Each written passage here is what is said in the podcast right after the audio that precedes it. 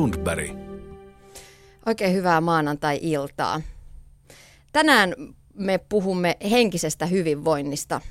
Etsimme henkistä tasapainoa ja kysytään myös, että miksi tämän päivän ihmiset etsivät voimakkaasti hiljentymistä, rauhaa ja sisäistä hyvää oloa. Näin kesämaanantaisinhan on tarkoitus tutkailla kokonaisvaltaisesti siitä, että miten me tämän ajan ihmiset pidämme huolta kropastamme. Tervetuloa kuulolle. Täällä studiossa keskustelemassa ovat joogaopettaja Villa Mandalan sisältöjohtaja Mia Jokiniva. Tervetuloa. Kiitoksia. Ää, intuitiivinen parantaja Noona Seppä. Kiitos. Ja sosiaalipsykologi sekä life coach Tiina Österholm. Kiitos. Mia Jokiniva, sinä olet joogaopettaja ja Villa Mandalan sisältöjohtaja. Kerrotko, mikä on Villa Mandala? Joo, Villa Mandala on Suomen ensimmäinen stressin hallintaan erikoistunut hyvinvointikeskus, eli tehdään keho- ja mielen holistisia hyvinvointipalveluita. Mm. Sä koulutat siis hyvinvointivalmentaja ja olet tunnettu stressin poiston lähettiläs. Miten sä oot tällaiselle tielle joutunut tai päässyt? No, mun tie kiinnostuksessa ihmisyyteen on ollut aika, aika moninainen, monipolkuinen. Et mä oon ihan alkujaan kulttuuriantropologi, että se on sellaista eräänlaista ihmisen tutkimista yhteiskunnassa. Ja sitten mä olen tutkinut ihmistä toimittajanakin pitkän aikaa, mutta et kauan, kauan oli, oli semmoinen olo, että pitäisi päästä vielä lisää pinnan alle, päästä vielä, vielä enemmän ikään kuin sen puheen ohi jonnekin syvemmälle. Ja sitten on kouluttautunut tässä vuosien saatossa kansvalmentajaksi ja, ja sitten nyt myös joogaopettajana toiminut kymmenisen vuotta. Että kyllä tämä semmoista kiinnostusta ihmisyyteen on, on alusta loppuun saakka ollut. Hmm. Entäs Noona Seppä, sinulla on keväällä toimintansa aloittanut Villa Larimar, jossa tarjoat intuitiivista parantamista. Kerro nyt heti alkuun, että mistä tässä on kyse. Mitä on intuitiivinen parantaminen? Joo, eli se pohjautuu tämmöiseen vanhaan shamanistiseen ikiaikaiseen viisauteen, mitä shamanitkin ovat jo kautta aikain ihmisille tarjonneet. Eli siellä ei menty heti lääkäriin, vaan tavallaan sitten haettiin sitä tasapainoa muualta Eli tota, meidänkin yhteiskunta on aika voimakkaasti medikalisoitunut, että, että sitten kun tulee jotain, niin otetaan se nappi siihen yhteen juttuun ja se toinen nappi siihen toiseen juttuun. Että tavallaan tässä tämä on niin kuin kokonaisvaltaista, eli pyritään siihen, että ihminen on tasapainossa. Eli ei pelkästään mietitä sitä kehoa, vaan ihan kaikkia niitä osa, osa-alueita, mistä me koostutaan. Mm. Että otetaan huomioon se ihminen kokonaisuutena, eikä vaan sitä kehoa tai ei hoideta vaan sitä oiretta, vaan oikeasti pureudutaan siihen syyhyn, että miksi, miksi mä voin huonosti. Mm. Perustuuko se johonkin, niin kuin sanotaan, vaikka hindulaiseen ajatteluun tai mm, vanhaan, vanhaan suomalaiseen perinteiseen tällaiseen No ei, ei varsinaisesti, mutta totta kai siinä on, koska se suurin tekijä, joka sitä ohjaa, on sun oma sisäinen viisaus. Ja se, mitä sä oot muun muassa menneissä elämissä, mullakin on van, vanhastaan tämmöisiä wise woman elämiä hyvin paljon. Eli sieltä tulee semmoista kykyä ja lahjaa, joka vaan on odottanut aktivoitumistaan siellä pinnan alla. Eli tota, se on kuitenkin se intuitio, joka ohjaa sitä itse, itse prosessia siinä. Mm. Ja sitten totta kai myös henkimaailma on voimakkaasti mulla tukena. Eli, eli mä saan sieltä ohjeita ja noudatan myös heidän, heidän sitä ohjaustaan, niin silloin, silloin syntyy parhaat tulokset. Että mm. Se on yhteistyötä myös oman sielun kanssa.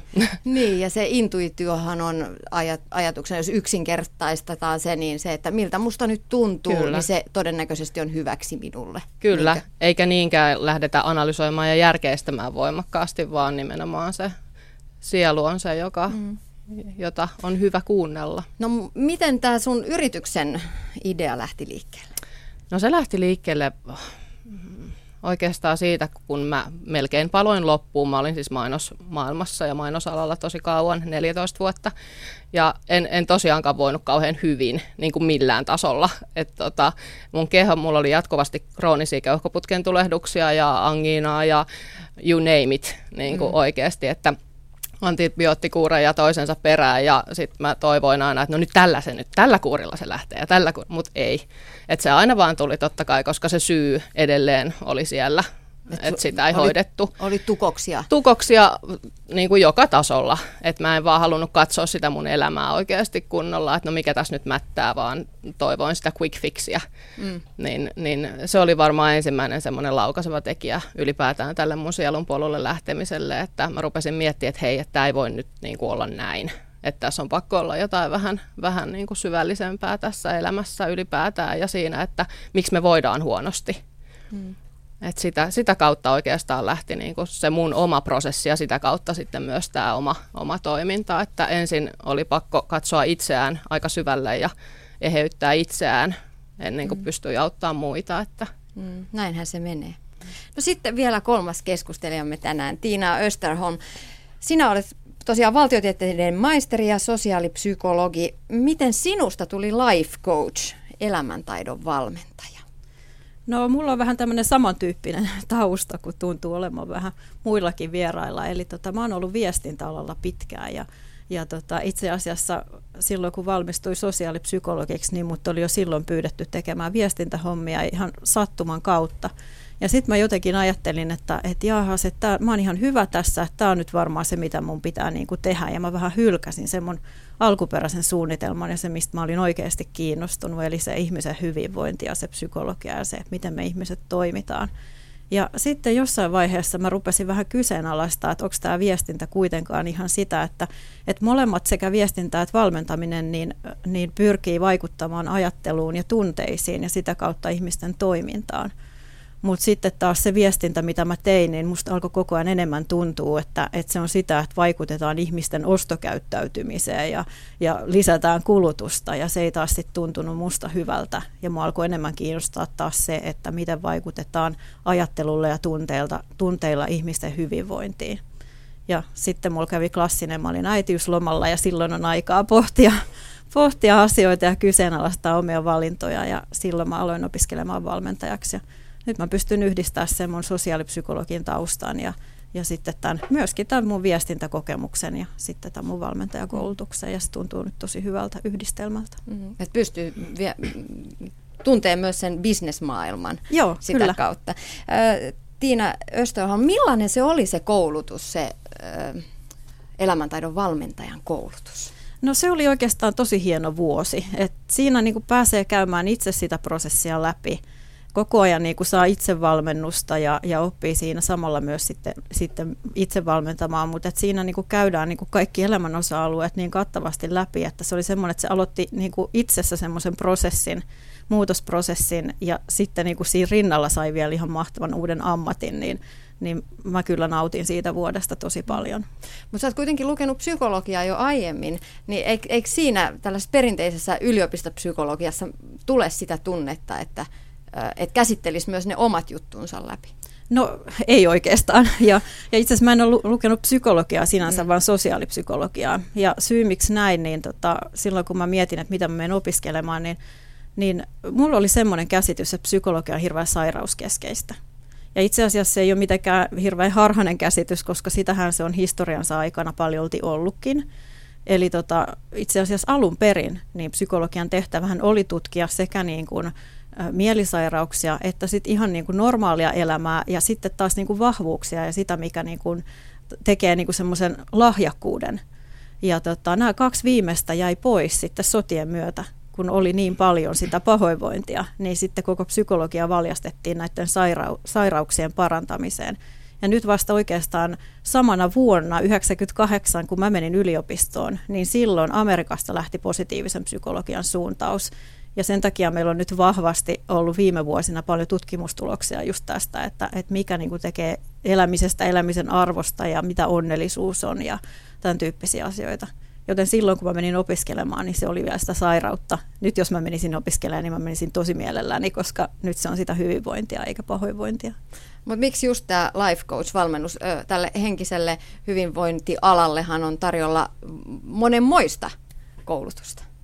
No mä en tiedä, se jotenkin puhutteli mua just se, että ollaan silleen aika, aika semmoisessa niin käytännönläheisessä asiassa, että ei ole niin semmoista teoreettista, koska se on aika kaukana niin kuin kuitenkin tästä meidän, meidän niin kuin arkipäivästä. Että se on hyvä, että siellä taustalla on sitä teoriaa, mutta se, että kun sä pystyt niin kuin oikeasti vaikuttamaan siihen yksilöön niin kuin pienillä asioilla ja saada ihmisen oivaltamaan. Mä just puhuttelin se, että, että se ei ole neuvomista, vaan se on sitä, että, että kysymällä ja erilaisilla tekniikoilla ja harjoituksilla se ihminen itse oivaltaa, mikä on hänelle se paras ratkaisu, koska mä en voi sitä oikeasti tietää. Mm. Niin se mua puhutteli siinä. No Mia Jokiniva, millä, minkälaisilla metodeilla teillä annetaan tai millaisilla metodeilla sinä annat ö, apua hätää kärsiville ihmisille, jotka tuntevat henkistä ahdistusta?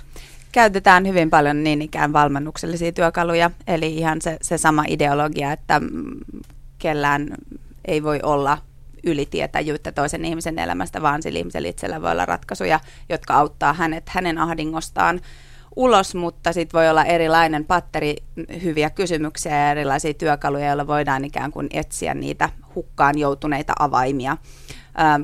Me käytetään stressinhallinnassa aika paljon rentoutumisterapeuttisia, hengitysterapeuttisia työkaluja, joogan elementtejä, mindfulnessia, läsnäoloharjoituksia, keskittymistekniikoita, paljon sellaisia asioita, joilla ihminen ikään kuin kääntyy havainnoimaan sitä oman mielen sisäistä liikettään, sitä mitä hän sisällä itse oikeasti kokee olevansa, kokee haluavansa, kokee toivovansa.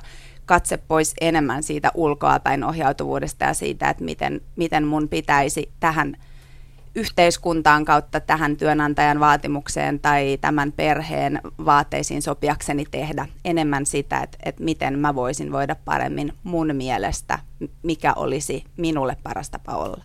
Mm. No erityisesti itämaisiin uskontoihin perustuvat lajit, tai chi, jooga esimerkkeinä. Niistä haetaan aika paljon tänä päivänä rauhaa ja ainakin käytössä on sellaisia menetelmiä, jotka pohjautuu näihin uskontoihin. Jooga on laji, johon itse tutustuin lukioaikana 80-luvun lopulla. Homma alkoi kiinnostaa ehkä hippiliikkeen innostamana.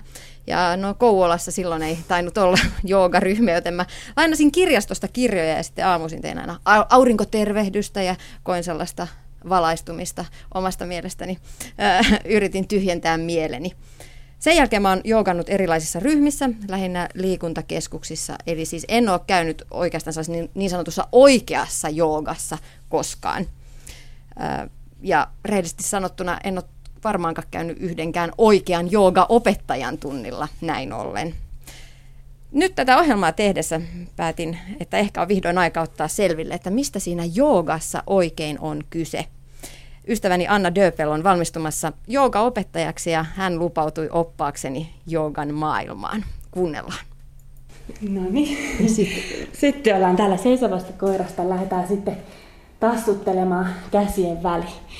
Ää, tässä voi hypätä tai taas askeltaa. Onko siinä mitään väliä, kun jotkut just puhutaan, että mikä on oikeeta? Että mikä on oikeeta joogaa? Että sitten toiset sanoo, että no se on sitten vasta kun tekee sen hypäten tai nämä väliliikkeet ja täysin niin kuin yhtä pötköä, niin onko se niin kuin enemmän oikeaa joogaa sitten? No en mä nyt sanoisi, että, että se, sekään niin kuin määrittää sen, että hyppääksä vai askellaksä vai miten sä sinne käsien väliin meet, että, että miten se olisi niin kuin oikeata. Että ennemminkin se on niin kuin se matka, joka on aina matka että sä aloitat sieltä helpommasta, sä et matkailla sinne lopulliseen asanaan, sinne, sinne niin kuin sen, mikä se oikeasti se asana on. Niin siinä on niin kuin vaan, että sä aloitat sieltä esimerkiksi nyt kun mentiin askeltain, koska vielä ei se hyppy ehkä onnistu, niin, niin se on vaan, että me aloitetaan jostain ja sitten me mennään kohti sitä, mm. sitä oikeaa okay. sitä lopullista täyttymystä. No niin, mikä on seuraava täyttymyksemme? Joo, eli nyt me ollaan täällä, täällä kämmenet lattiassa. Sisäänhengityksellä ojennetaan taas selkää ja uloshengityksellä alas. Koukistaa vähän polvia ja varotaan aina sitä yliojentumista polvissa. Ja sisäänhengityksellä lähdetään sieltä ylös, kämmenet pään päällä yhteen ja uloshengityksellä tullaan tänne vuoriosana. Et kädet kylkien viereen, kylkien viereen ja sitten hartiat taakse. Ja tästä voitaisiin sitten tehdä uudestaan tämä aurinkotervehdys, että aurinkotervehdyksiä variaatioita on hirveän paljon, että et esimerkiksi Vinjassa Flowssa, niin sinne voi yhdistellä vaikka mitä. Et kanssa on tietysti aina sama, aurinkotervehdys A ja aurinkotervehdys B. Ja sitten, mutta aurinkotervehdykseen voi sitten liittää vaikka mitä, että sinne voi tehdä jonkun soturin tai jonkun väliin, että vähän miltä tuntuu milloinkin. Mitä joukalajeja Anna Döpel erityisesti Suomessa on nyt, mitä me tehdään? No Astanka on varmasti vieläkin suosittua. Ja sitten, mutta just Vinyasa Flow on myös nyt kasvavassa todella suosituksi lajiksi, että sehän on, periaatteessa Astankahan on tavallaan myös Vinyasa Flowta, että siinäkin on se flow, mutta Vinyasa Flow on vielä enemmän sitä Mitä se flow tarkoittaa? Flow Sille. tarkoittaa sitä, että hengitys, hengitys kuljettaa meitä niin kuin asanasta toiseen ja siinä mennään niin kuin virtaviivaisesti, sulavasti olisi ainakin tarkoitus, mm. niin tota, että ne yhdistyy tavallaan ne liikkeet osaksi niin kuin kokonaisuudeksi. Eli siinä ei tehdä niin kuin joogassa esimerkiksi mennään asentoon, sitten kävellään seuraavaan, eli se, ne yhdistyy kauniisti toisiin. Se on vähän niin kuin tanssi mun mielestä, okay. kaunista. Mm. Ja sitten voidaan jaotella, että on nämä fyysiset joogat ja sitten on ehkä tällaiset niin hengellisemmät joogat. Kyllä, joo, että sitten on enemmän sitä hengellisyyttä vielä siellä mukana ja ollaan niin kuin tavallaan yhteydessä johonkin korkeampaan. Ja... Millä tavalla se tapahtuu?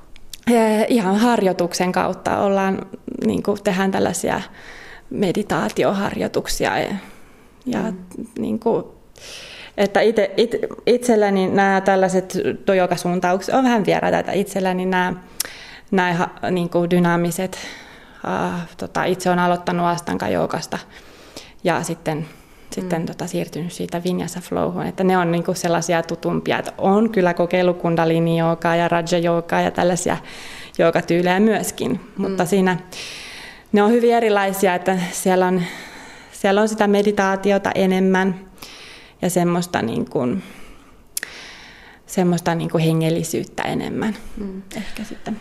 No mutta onko sulle jooga enemmän mm, niin kuin liikuntamuoto Joo, no siis toi on hyvä kysymys, että alun perin kun mä aloitin joogaharrastuksen, niin se oli ihan vaan, että mä halusin parantaa liikkuvuutta ja, ja tota, niin kuin saada sitä notkeutta ja, ja fyysistäkin puolta, että mä tykkäsin, mä aloitin just Astanka joogasta, joka on tosi fyysinen joogan muoto, niin, niin, niin tota, siitä sai sitä voimaa myöskin ja liikkuvuutta, niin alun perin se oli lähinnä pelkästään sitä, mutta pikkuhiljaa pikkuhiljaa se koko maailma alkaa niin kuin avautua sieltä. Myöskin se hengellinen puoli on alkanut sitten sieltä siellä kiehtoa enemmän ja enemmän. Ja, ja tota, itselläni edelleenkin on haaste, mitä jooga opettaa olla läsnä. Että se on niin kuin varmaan mulle tulee aina olemaan haaste, mutta sitä kohti mm. mennään. Tuossa no, kun tehdään joogaharjoitusta, niin mä jostain kuullut ja muistelisin, että siihen kuuluisi niin yrittää tyhjentää mieli näistä mieltä painavista asioista. Joo. Mitä sä ajattelet, kun sä joogaat, vai ajatteletko mitään? No se riippuu ihan hirveästi varmaan siitä, mitä siellä joogassa tehdään, mutta eh, useimmiten, jos se on haastava tunti, niin se ajattelu menee siihen, että miten mä tähän asentoon pääsen ja miten mä siellä oon ja näin, mutta sitten joskus saattaa, että itselläni on todella haastavaa se, että kun vihdoinkin pääsee sinne matolle ja olla, olemaan itse itsensä kanssa, niin tekisi, tai siinä alkaa helposti ne ajatukset risteilee. Ja... Et siinä miettii sitä makaronilaatikkoa. Joo, kyllä. alkaa miettiä niitä työasioita ja, ja tälle ainakin itselläni niin se on todella haastavaa, että saa ne ajatukset pysymään sieltä poissa ja, ja, ja tota, maton ulkopuolella, että olisi vaan se minä ja harjoitus. Mä oon käynyt useassa, monissa eri joogaryhmissä aina vähän kokeilemassa ja sitten liikuntakeskusjoogassa ja sitten ju- liikuntakeskuksissa tällaisissa ehkä hyvinkin äm, niin kuin oikeiden joogien mielestä täysin käsittämättömillä tunneilla, jos on sekoitettu kaikkea tai ja joogasta lähtien. ja tota, mä, mulle ei ole koskaan avautunut se, että musta tuntuu aina vaan yhtä pahalta ja mua aina vaan kiristää joka kohtaa, että milloin se valaistuminen tulee, että milloin se rupeaa tuntuu siltä, että mulla on niin henkisesti hyvä olo, kun nyt mua jogassa vaan sattuu koko ajan. Niin alussa, aina kun aloittaa jonkun uuden lajin, varmasti tuntuu pahalta ensin, että se se tietysti, kun on, on jäykkyyksiä ja kaikkea, niin pikkuhiljaa, kun ei anna periksi, niin kyllä se sieltä tulee sitten se semmoinen, niin kuin, että saa sen, että ne alkaa lähteä avautumaan nämä paikat. Ja joillekin kestää pidempään kuin toisille, me ollaan niin erilaisia. Ja tämä valaistuminen, niin sitä mä en tiedä, se ei tule välttämättä kaikille läheskään, että, että se on myös se on kans harjoittelua ja että sitä pitää vaan harjoitella ja harjoitella, että mm. pääsee semmoiseen autenttiseen tilaan.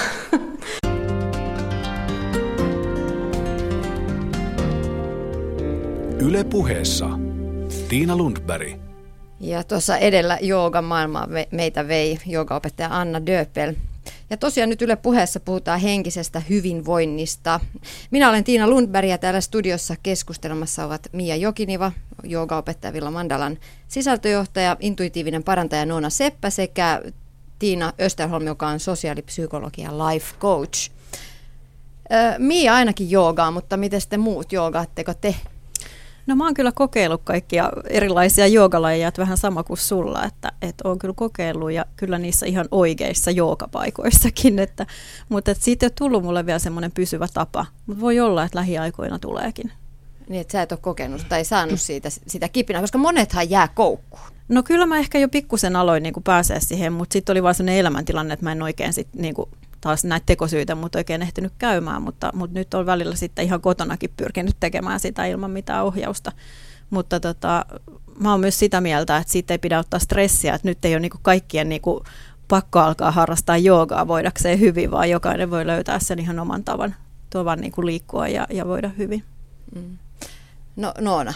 Joo, mä oon, kans, tota, mä oon kokeillut yhden kerran astanga-joogaa, mikä oli kauhistuttava kokemus. en mennyt uudestaan. Ja sitten tota, mä kävin kundalini-joogassa itse asiassa suht pitkään. Ja se oli mulle taas semmoinen, että se oli, se oli nimenomaan, kun siinä oli se henkinen puoli voimakkaasti myös mukana. Ja se oli aika kokonaisvaltaista, että siinä oli paljon niitä eri osia, niin se, se puhutteli mua henkilökohtaisesti, että se sopisi taas mulle, mutta se on just nimenomaan, että, että jokainen löytää sen oman tavan, että ei pidä niinku puristaa mailaa myöskään. Että. Joo, mä oikeastaan kanssa löysin niin kuin enemmänkin sen yin-joogan, eli, eli semmoisen hyvin rauhallisen ja just sen sisäänpäin kääntyneen mm. joogan, koska mä oon aina tanssinut, mä tanssin flamenkoa ja se on taas hyvin semmoista... Mäkin Ihan totta, Joo. ihanaa. se, on, se on tosiaan niin kuin, se on semmoista ulospäin suuntautunutta mm. ja siinä niin kuin, sä esität niin kuin, erilaisia tunteita ja näin, mutta sitten siinä yin mä löysin sitten sen, sen tota, sisäänpäin mm. kääntyneemmän ja sen pohdiskelevan puolen.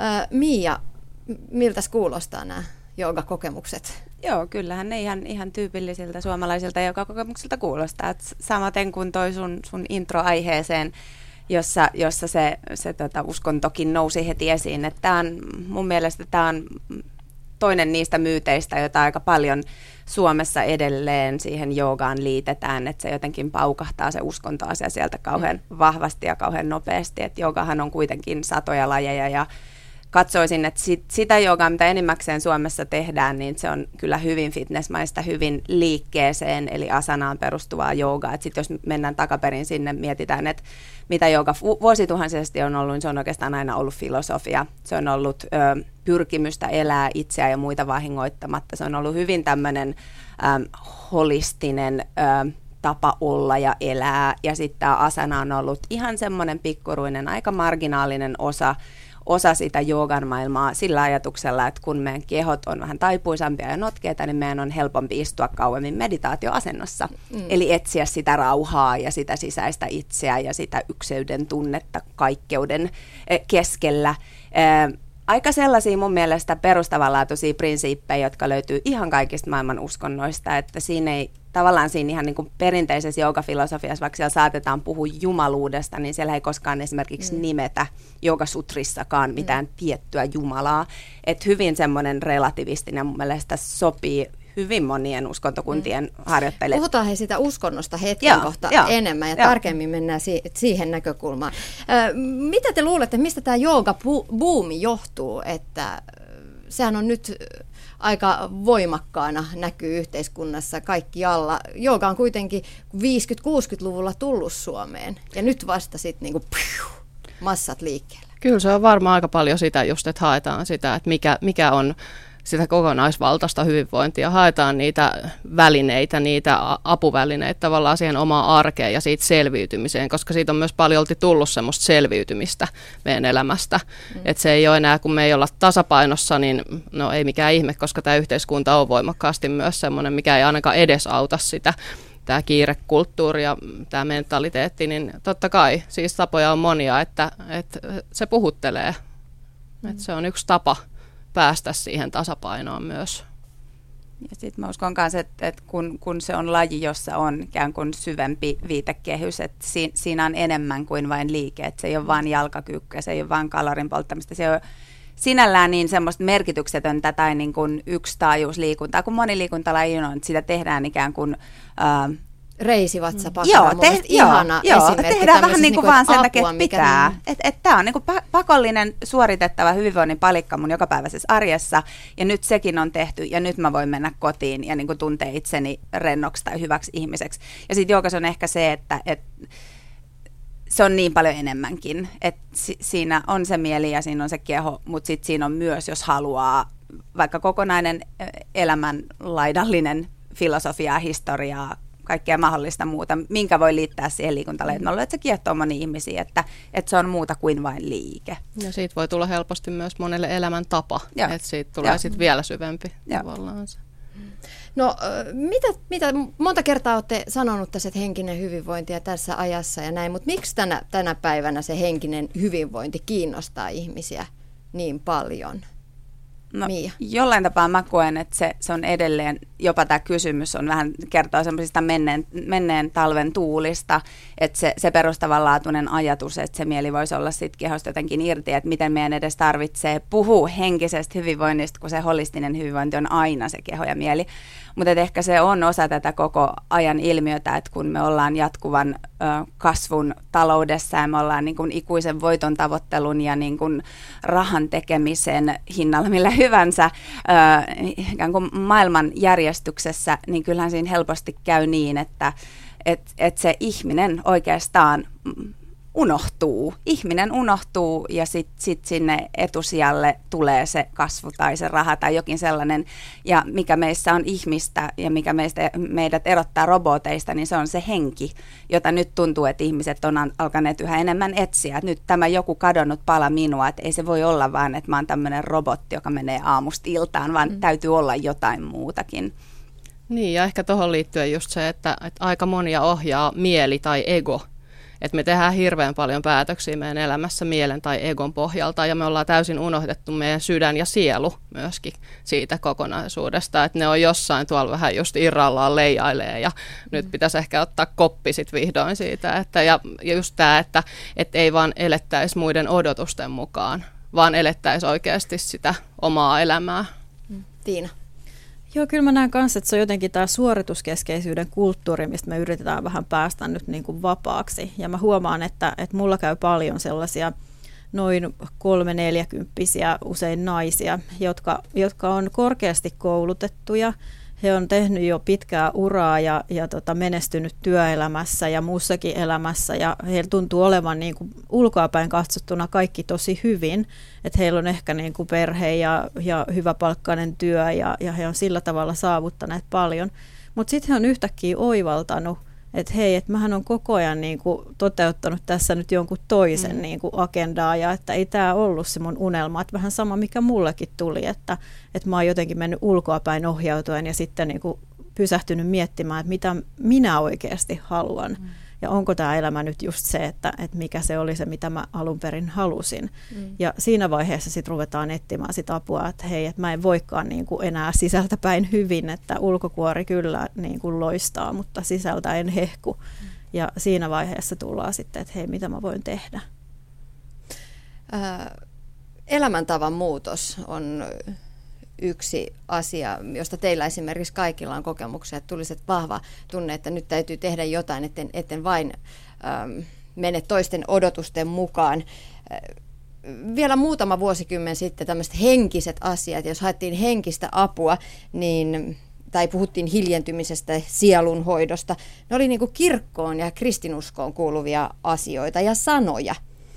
Moni elämänkriisi joutuessaan avioeron, työttömyyden tai läheisen kuoleman kohdatessa, niin haki sitä apua sieltä niin kuin kirkon piiristä. Ö, haki lohtua. Tai sitten kenties siinä vaiheessa, kun tosiaan se 40 lähestyy ja rupeaa miettimään, että mistä tässä elämässä ihan oikeasti on kysymys. Niin se oli parikymmentä vuotta sitten vielä kirkko, aika vahvasti, mistä ihmiset haki sitä apua. No, tänä päivänä nämä mahdollisuudet meillä on tosi paljon moninaisemmat. Voi kohdata oman energiansa enkelihoidossa, tutkailla sielua sielukartoituksessa, saada mindfulnessin avulla rauha elämään tai kohdata suru vaikkapa elämäntaitovalmentajan avustuksella. Ja silloin puhutaan semmoista ilmiöstä, jonka nimi on uushenkisyys. Asialle on siis termikin. Miten tähän muutokseen suhtautuu sitten kirkko? Miten kristinuskon piirissä asia pähkäillään? Siihen vastaan nyt Jyri Komulainen. Hän on teologian tohtori ja piispain kokouksen pääsihteeri. Jyri Komulainen, milloin sinä itse ensimmäisen kerran havahduit siihen, että erityisesti itämainen viisaus vetää puolensa? No varmaan 90-luvun alussa, kun aika paljon puhuttiin teologista piireistä New Ageista – joka tarkoittaa sellaista niin vaihtoehtoisen uskonnollisuuden eräänlaista koktailia, joka yhdistää aineksia itäisestä ja länteisestä perinnöstä. Siitä puhuttiin hyvinkin paljon ja mä itse opiskelin silloin teologiaa ja aloin vähän kiinnostua, että miten tämän kristinuskon rajapinnat liittyy sitten niin kuin tähän tämmöiseen New Age-tyyppiseen uskonnollisuuteen. Tänä päivänä siitä ei teologi- ja kirkon piirissä puhuta niinkään paljon, mutta ne samat ilmiöt ovat ihan yhtä paljon olemassa esimerkiksi suomalaisessa ää, todellisuudessa. No monille meille plus miinus nelikymppisille tämän luterilaisen kirkon kieli ja tyyli on jotenkin vierasta tänä päivänä se armon ilosanoma jää hyvin vieraaksi. Me tunnetaan, vaikka kuuluttaisiin kirkkoonkin, niin paremmin hindulainen tapa keskittyä tai buddhalainen tapa mietiskellä ja karkottaa stressiä kuin se, että myös tämä luterilainen kirkko tarjoaisi keinoja tähän. Minkä takia kirkko ei pysty tavoittamaan täällä Suomessa näitä etsijöitä, jotka etsii sitä henkistä hyvinvointia? Kyllä mun käsittääkseni tietyllä tavalla kirkko tavoittaa, että varsinkin sellainen niin kuin hiljaisuuden liike, joka on voimistunut meidän kirkon kentässä viime viimeisen parin vuosikymmenen aikana. Ja esimerkiksi Tuomas Messu, joka on pyrkinyt tuomaan semmoista niin kuin urbaania otetta kristinuskon todeksi elämiseen, niin niiden kautta on jollain tavalla jäsennetty kirkkoonkin niitä samantyyppisiä trendejä, jotka näkyy tässä yleisemmässä uskonnollisessa kentässä, mihin liittyy buddhalainen meditaatio, jooga ja kaikki muu. Mutta totta on, että, että semmoista niin kirkon perustoiminnassa, perusseurakuntatyössä usein tämä näkökulma ja tämä uudenlainen tapa hakea niin kuin puhetapaa kristinuskosta, joka kohtaisi niin kuin just nämä plus miinus nelikymppiset, niin se on ehkä vähän lapsipuolen asemassa. Mutta toisaalta mä aika moni on sanonut mulle, että kehä kolmosen tuolla puolen todellisuus Suomessa on hyvin toisenlainen, että se mikä pätee pääkaupunkiseudulla ja muissa kasvukeskuksissa on aivan eri asia kuin se, mitä on sitten tuolla niin kuin maaseudulla, jossa on aika vahva yhtenäiskulttuuri vielä monin tavoin jotenkin mä mietin, että eikö e, luterilainen kirkko ole tarpeeksi trendikäs, koska on kauhean trendikästä joogata? Niin, Tuo on hyvä kysymys, koska siis jos ajattelee sellaista vaihtoehtoisen uskonnollisuuden kenttää, niin siellä aika usein ajatellaan, että uskonto instituutiona, instituutiona on jotain muuta kuin henkisyys. E, ja semmoinen englanninkielinen slogan aika usein, I'm spiritual, not religious, eli mm. olen spirituaalinen, en ole uskonnollinen. Ja kirkko sitten mielletään usein niin kuin uskonnoksi sellaisessa niin kuin negatiivisessa mielessä, joka on tavallaan rasitetta siitä tosiasiassa, tosiasiasta, että luterilainen kirkko on Suomessa nauttinut tietynlaista monopoliasemaa. Mutta mun mielestä se ei saisi estää sen näkemistä, että kirkon uskolla on paljon sanottavaa just niihin samoihin kysymyksiin. Kirkon usko voidaan, jos työ, kirkon työntekijät ja maallikot ja muut ovat ennakkoluulottomia, pukea yllättävän monin tavoin niin kuin sanoiksi ja sellaisillakin termeillä ja kielenkäytöllä, joka ehkä koskettaa sitten tämmöisten niin kuin plus-miinus nelikymppisten henkisten etsijöiden maailmaa. Mm. Varmaankin olette kirkon piirissä tutkineet näitä asioita. Mä mietin sitä myös, että onko, onko tässä uushenkisyydessä ja uskonnollisuuden muutoksessa kyseessä myös se, sellainen minäkeskeisyys, että me halutaan hoitaa omaa minää, oma sisäinen kasvu on tosi tärkeää. Että ei ikään kuin halua uskoa ja luottaa Jumalaan, vaan omaan itseensä. Miten sä suhtaudut tähän ajatukseen, Jyri Komulainen? Joo, tuossa ajatuksessa on siis oma pointtinsa, pointtinsa ehdottomasti. Ja minusta aika ilmeistä ja tutkimuksessakin on osoitettu, että tällainen niin kuin vaihtoehtoinen uskonnollisuus saattaa solahtaa nimenomaan tällaisen kulutusyhteiskunnan mentaliteettiin. Eli, eli me eletään myöhäiskapitalistisessa yhteiskunnassa, jossa ikään kuin haetaan individualistisia ratkaisuja. Usein syntyy myös kaupallista tarjontaa monien asioiden niin kuin, ö, suhteen. Ja, ja, ja jotkut kriittiset uskontotieteilijät ovat analysoineet modernia joogaa tai vaikkapa erilaista business-spiritualiteettitrendiä siitä näkökulmasta, että siinä tavallaan ne uskontojen, ja nyt mä viittaan myös uskontoihin, uskontojen ikään kuin mammonan vastaiset näkökulmat ja kulutusyhteiskunta kriittiset näkökulmat typistetään ja kesytetään ja tilalle tulee sitten tuoste, tuotteistettua uskontoa. Eli siinä mielessä kyllä siis vaihtoehtoisen uskonnollisuuden voi niin kuin ottaa tällaisen kriittisenkin näkökulman ihan tällaista niin kuin sosiologisemmasta näkökulmasta. Mm. Teologian tohtori Jyri Komulainen, Mä mietin myös sitä, että mitä jos itselle tulisi sellainen tosi iso pysähtymisen paikka elämässä, että mitä hän siinä tekisi siinä tilanteessa? Soittaisinko minä omaan seurakuntaan vai alkaisinko hankkia mielenrauhaa joogaamalla ja meditoimalla? Varmaan ystäväpiiri, tuttava piiri ja ystävien valinnat vaikuttaa tällaisessa tilanteessa aika lailla. Oletteko te kirkon piirissä tutkineet niitä vaikuttimia, että millä, millä ihmiset tekevät ratkaisunsa tällaisessa henkisessä etsinnässä? Näyttää nyt, että uskontososiologisen tutkimuksen mukaan ää, ihmiset etsivät sellaista henkisyyttä tai hengellisyyttä, joka voimaannuttaa arjessa ja joka ikään kuin luo mahdollisuuden tietyllä tavalla – etsiä myös oman näköisiä vaihtoehtoja. Ja mä itse olen täysin vakuuttunut, että kristinusko, luterilainenkin kristinusko, voi olla juuri sellaista, vaikka se ei aina varmaan historiallisesti ole ollut sellaista. Ehkä tänä päivänäkään kaikissa ilmimuodoissaan ei ole sellaista, mutta jos ajatellaan vaikka kristinuskon perusidea, niin kyse on Jeesuksen seuraamisesta, kyse on tien kulkemisesta, ja kun kuljetaan tietä, niin silloinhan jokainen kulkija kulkee sitä ikään kuin omassa rytmissään ja omassa, omalla vauhdillaan, ja ää, mutta kuitenkin ikään kuin sitä, voisiko sanoa näin yhteistä tietä, joka määrittyy jotenkin Jeesuksen seuraamisesta käsin. Et kyllä mun mielestä siis kirkko voi tarjota sellaista sillä tavalla omaa sanomaansa, että se löytää tarttumapinnan. Ja mikään ei minun mielestäni estä sitä, että tulevaisuudessa vaikkapa seurakunta, kun viittasin äsken, että seurakunta tai sitten niin jooga tai meditaatio, niin mikään ei estä sitä, että seurakunta voisi tarjota tulevaisuudessa, se on vain rohkeita työntekijöitä, kristillisen hengellisen harjoituksen viitekehyksessä jonkinlaista joogatekniikkaan tai meditaatiotekniikkaan perustuvaa rukouselämää. Mm. Ja kyllähän tälläkin hetkellä seurakunnissa tarjotaan hiljentymisiä, on hiljaisuuden retriittejä ja muita. Että onhan sitä hiljentymistä, että se on vain se, että millä termeillä siitä puhutaan.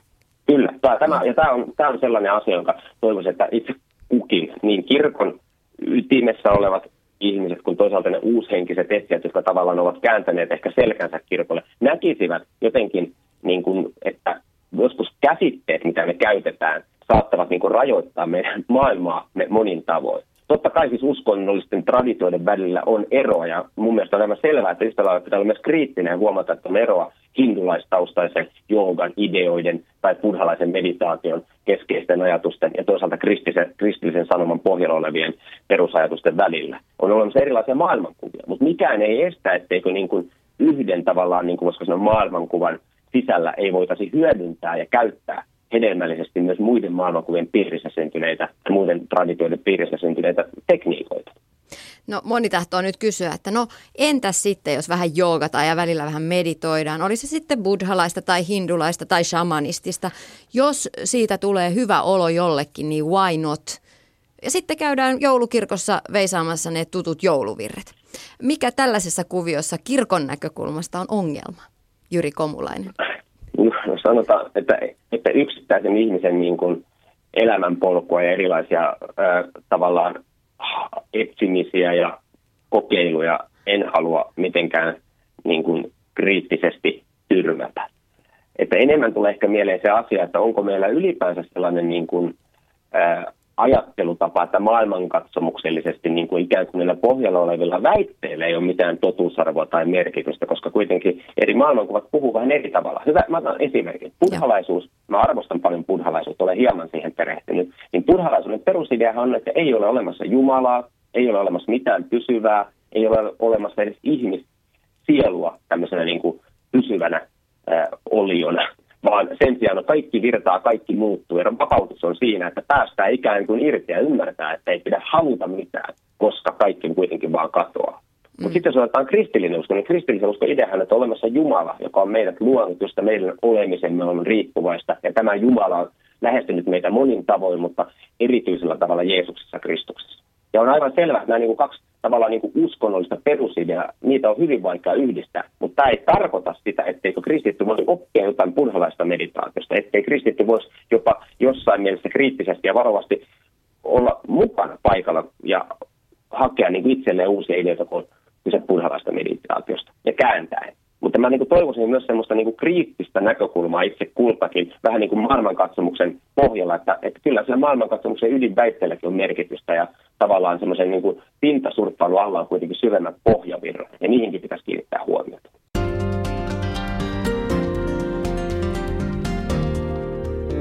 Yle puheessa Tiina Lundberg. Ja edellä meille asioita kertoi vakaalla syvällä äänellä Jyri Komulainen. Hän on teologian tohtori ja piispainkokouksen pääsihteeri. Ja me jatkamme täällä studiossa keskustelua henkisestä hyvinvoinnista. Keskustelemassa ovat joogaopettaja Villa Mandalan sisältöjohtaja Mia Jokiniva, intuitiivinen parantaja Noona Seppä ja life coach Tiina Österholm. Minä olen Tiina Lundberg. No hyvät naiset, miltä tuntuu, kun teidät niputetaan tällaisen uushenkisen käsitteen alle? Ihmisillähän on aina taipumus hirveästi lokeroida ja sitten antaa termejä milloin millekin asioille, mutta kyllä mun mielestä se on tärkeintä se suvaitsevaisuus ja ettei olisi semmoista tuomitsemisenergiaa, että antaa tilaa kaikelle, antaa tilaa asioiden tapahtua.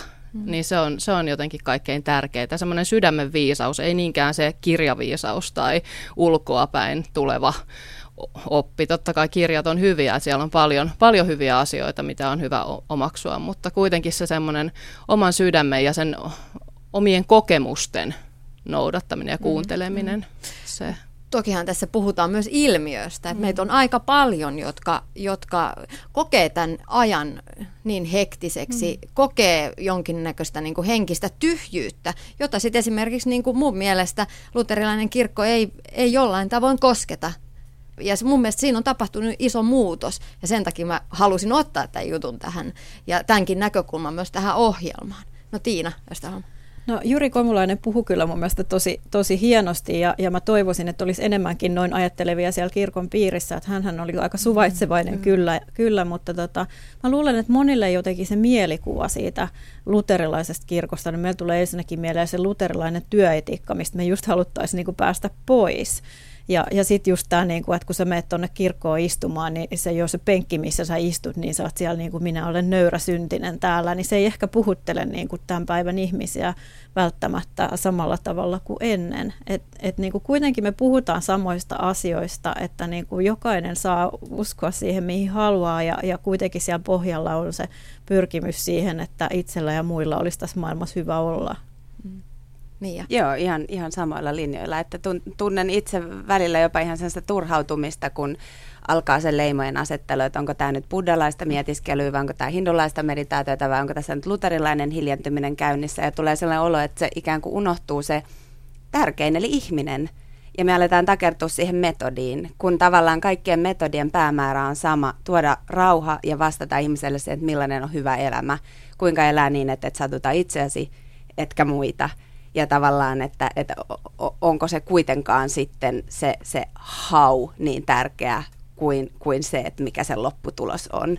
Mm. En tiedä, voi olla, että t- tätä näkökulmaa nimitettäisiin uushenkiseksi, mutta tätä tota, jollain tapaa uskoisin, että kysyttiinpä sitten Jeesukselta tai Buddalta tai Shivalta tämä sama, niin kyllähän, kyllä hekin vastaisi siihen niin, että, että se ihminen, ihminen on se tärkein asia, mm. E- ei niinkään se, että, että kumarretaanko oikeassa järjestyksessä ja mitä rituaaleja suoritetaan, vaan se, se hyvinvointi, mitä tässä uushenkisyydessäkin nyt haetaan. Mm.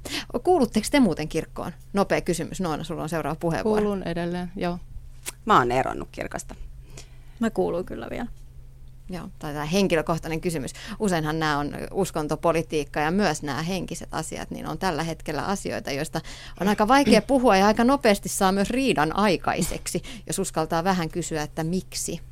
No, mutta no. Joo, mä olisin tähän lähinnä just, että, että kun nyt hirveästi haetaan niitä työkaluja siihen arjesta selviytymiseen, niin jotenkin, että siitä elämästä tulisi yksi yksikkö. Että ei olisi niin voimakkaasti enää sitä, että on se vapaa-aika, että odotetaan sitä viikonloppua, kun kuuta nousevaa, ja sitten on se työ, ja sitten ollaan ihan aivan huonona, kun joudutaan maanantaina taas menee sinne, vaan että jotenkin löydettäisiin semmoinen se päästäisiin kiinni siihen omaan sieluenergiaan, että mikä se on se mun juttu, jotta se, siitä tulisi tosiaan yksi yksikkö siitä mun elämästä. Et, et jotenkin se, sen mä näkisin kanssa hirveän tärkeänä. Mm. No jos palataan vielä tuohon, mitä Jyri Komulainen sanoi äsken edellä, teologian tohtori, tohtorismies. Kirkon toiminta ja se hengellisyys on, puhutaan nyt siis mistä tahansa uskonnosta, on irti materiasta. Se ei ole kaupallista toimintaa. Teillä nyt tämä hengellisyys, te ikään kuin uushenkisesti teette siitä hengellisyydestä kaupallista. Se apu on niin kuin rahalla ostettavissa. Miten te ajattelette tästä? No se on toisaalta ihan miten vaan, että kun mietitään, että ihminen menee lääkäriin, niin hän toki maksaa lääkärille korvausta. Että se on ihan, ihan tavallaan sama asia, että sit se on jotenkin, niin kuin ihmiset mieltää sen, että he ei mielellään sit maksaisi niin kuin tämmöisestä, joka on leimattu joksikin, vaikka kysehän on siitä, että jos se on vastavuoron periaate, että sä saat jotain ja sä annat jotain, että tulee taas se tasapaino. Mm. Että se on jotenkin niin kuin tavallaan ehkä niin kuin jotenkin hullu kysymys jopa mun mielestä, että niin. et, niin kuin, mm. Joo, ja itse kanssa välillä sitä niin kuin naureskelen, että et, et, mikä siinä on, että se vastakkainasettelu tulee tavallaan juuri siinä kohti, kun aletaan puhua hyvinvointituotteista mm. tai palveluista. Että auto saa kyllä maksaa 30 000 euroa, boksi saa maksaa jonkun verran, mutta joogatunti ei voi maksaa 15 euroa, koska sehän on riistoa siinä kohti.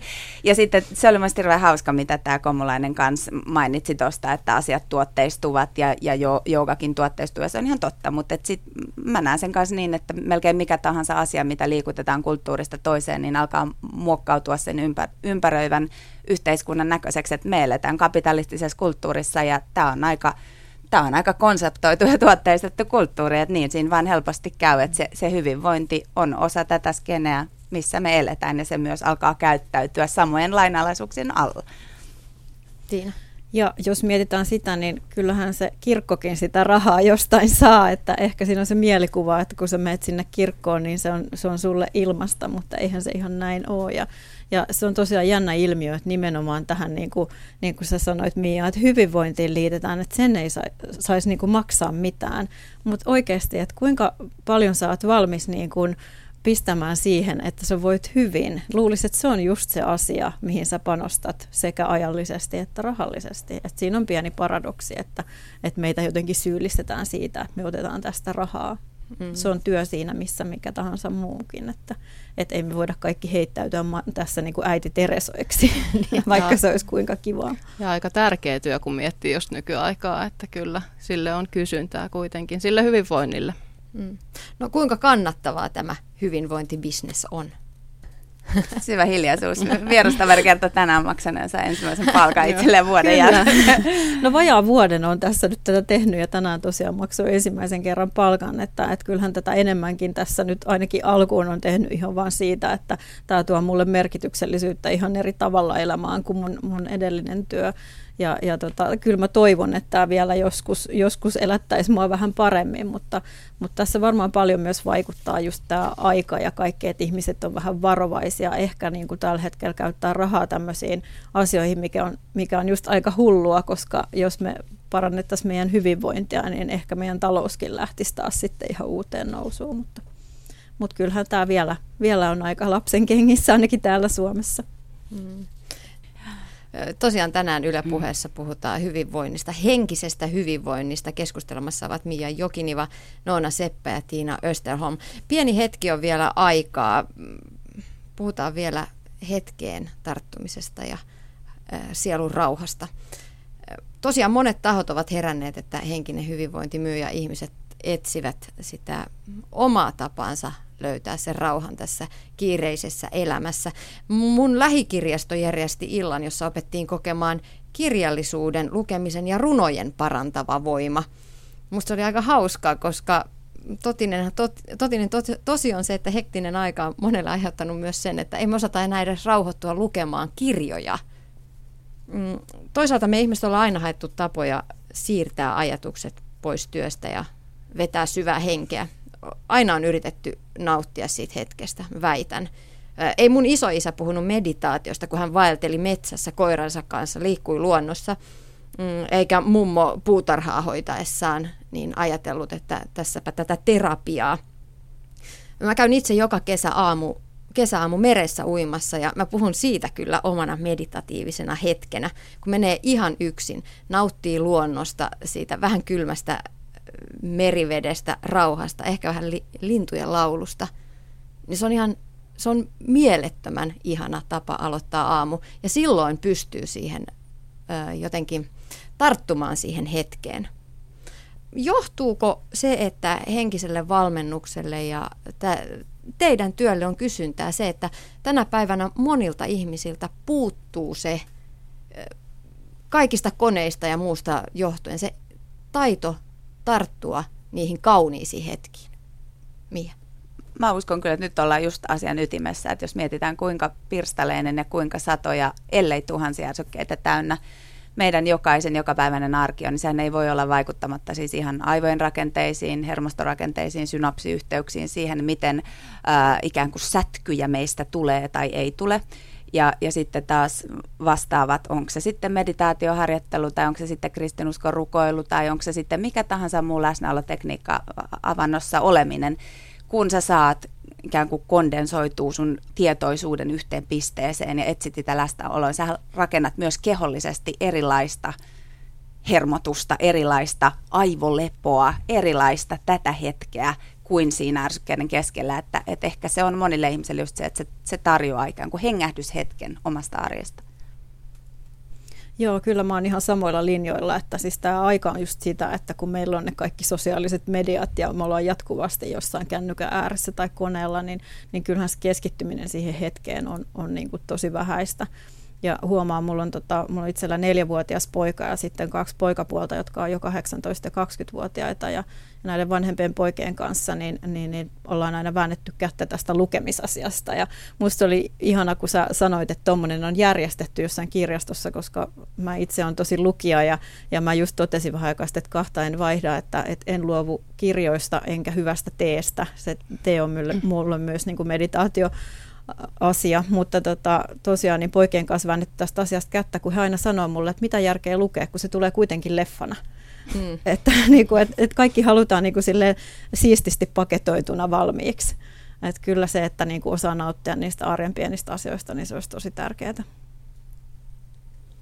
Joo, tuli kirjoista mieleen, että jos voin suositella yhtä kirjaa, jonka koskaan luette, niin se on Äitini Tuuli tämmöinen intiaani-tietäjän kirjoittama kirja, siis aivan ihana. Just hyvää asiaa läsnäolemisesta ja tähän hetkeen tarttumisesta. Ja musta oli hyvä, kun Tiina, sä sanoit myös siitä, että sun mummo siellä kasvimaata ruopsuttaessa tai näin, niin eihän he, siis sehän on nimenomaan parasta läsnäoloa ja parasta meditaatiota, että silloin siinä ajassa ei he ole joutunut miettimään, että tämä on nyt tätä stressin poistoa, koska sitä stressiä ei ole ollut vaan ollaan oltu lähellä luontoa ja ollaan oltu yhteydessä itseen. Et ei, et nyt ollaan vähän hukassa itseltä, niin sitten joudutaan, joudutaan vähän miettimään niitä keinoja vähän uudella tavalla. Hyvät naiset, millä tavalla te itse saatte rauhan? Siihen Kyllä se, se mulle on ainakin se luonnossa oleminen ja mun hevosen kanssa oleminen. Et hevonen on valtavan viisas ja intuitiivinen eläin, että se opettaa tosi paljon – siitä, miten, miten sä olet hetkessä. Et sen kanssa ei pysty olemaan muualla. Joo, mulla on itselläni se legoterapia. Se on hyvä. Kyllä, se mulle vaan on se harjoitus. Keho ja mieli toimii synkroniassa, on se sitten liikettä tai liikkeen lakkaamista, mutta se synkronian ja se kokonaisvaltaisuuden tunne. Se on Mä parasta. netissä katsoin se aivan mahtavia kuvia. Mullakin on aika vahvasti se luonto. Itse asiassa mun yrityksen nimi Havena, niin tarkoittaa, se on esperanto ja tarkoittaa satamaa. Eli tota, just se, että mä pääsen sinne, varsinkin nyt kesällä, kun mä pääsen tuonne saaristoon ja istun siellä sileällä kalliolla ja katselen sinne horisonttiin, niin se on kyllä niin kuin todellinen rauhan hetki ja tuntuu hyvältä. Sitten on tämä lukeminen ja se tee. Otetaan lopuksi vielä pieni harjoitus hetkestä nauttimiseen. Nyt me voidaan yhdessä sekoittaa kaikkien omat taitolajit ja ihan surutta kaikki uskonnot ja näkökulmat ja ismit sekaisin. Miten me voitaisiin tämä lähetys lopettaa sillä tavoin mm, rauhoittuen tähän hetkeen? Ottaa käsistä kiinni ja mennä meidän sydän, sydänenergiaan ja laittaa silmät kiinni hetkeksi ja vaan kuunnella sitä omaa hengitystä, keskittyä siihen ja kuunnella vähän, että miltä siellä sydämessä tuntuu ja miltä kehossa tuntuu. Kuinka se energia siellä virtaa vai onko siellä jotain tukoksia. Ja vaan keskittyy täysin siihen olemiseen.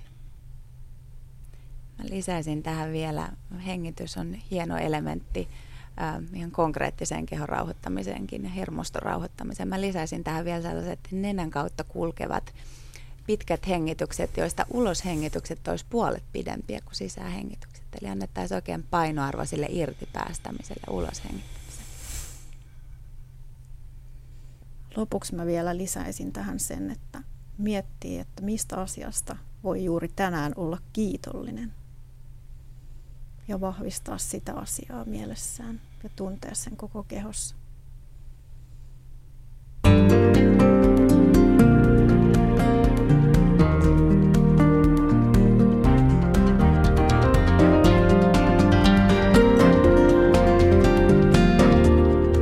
Yle puheessa Tiina Lundberg.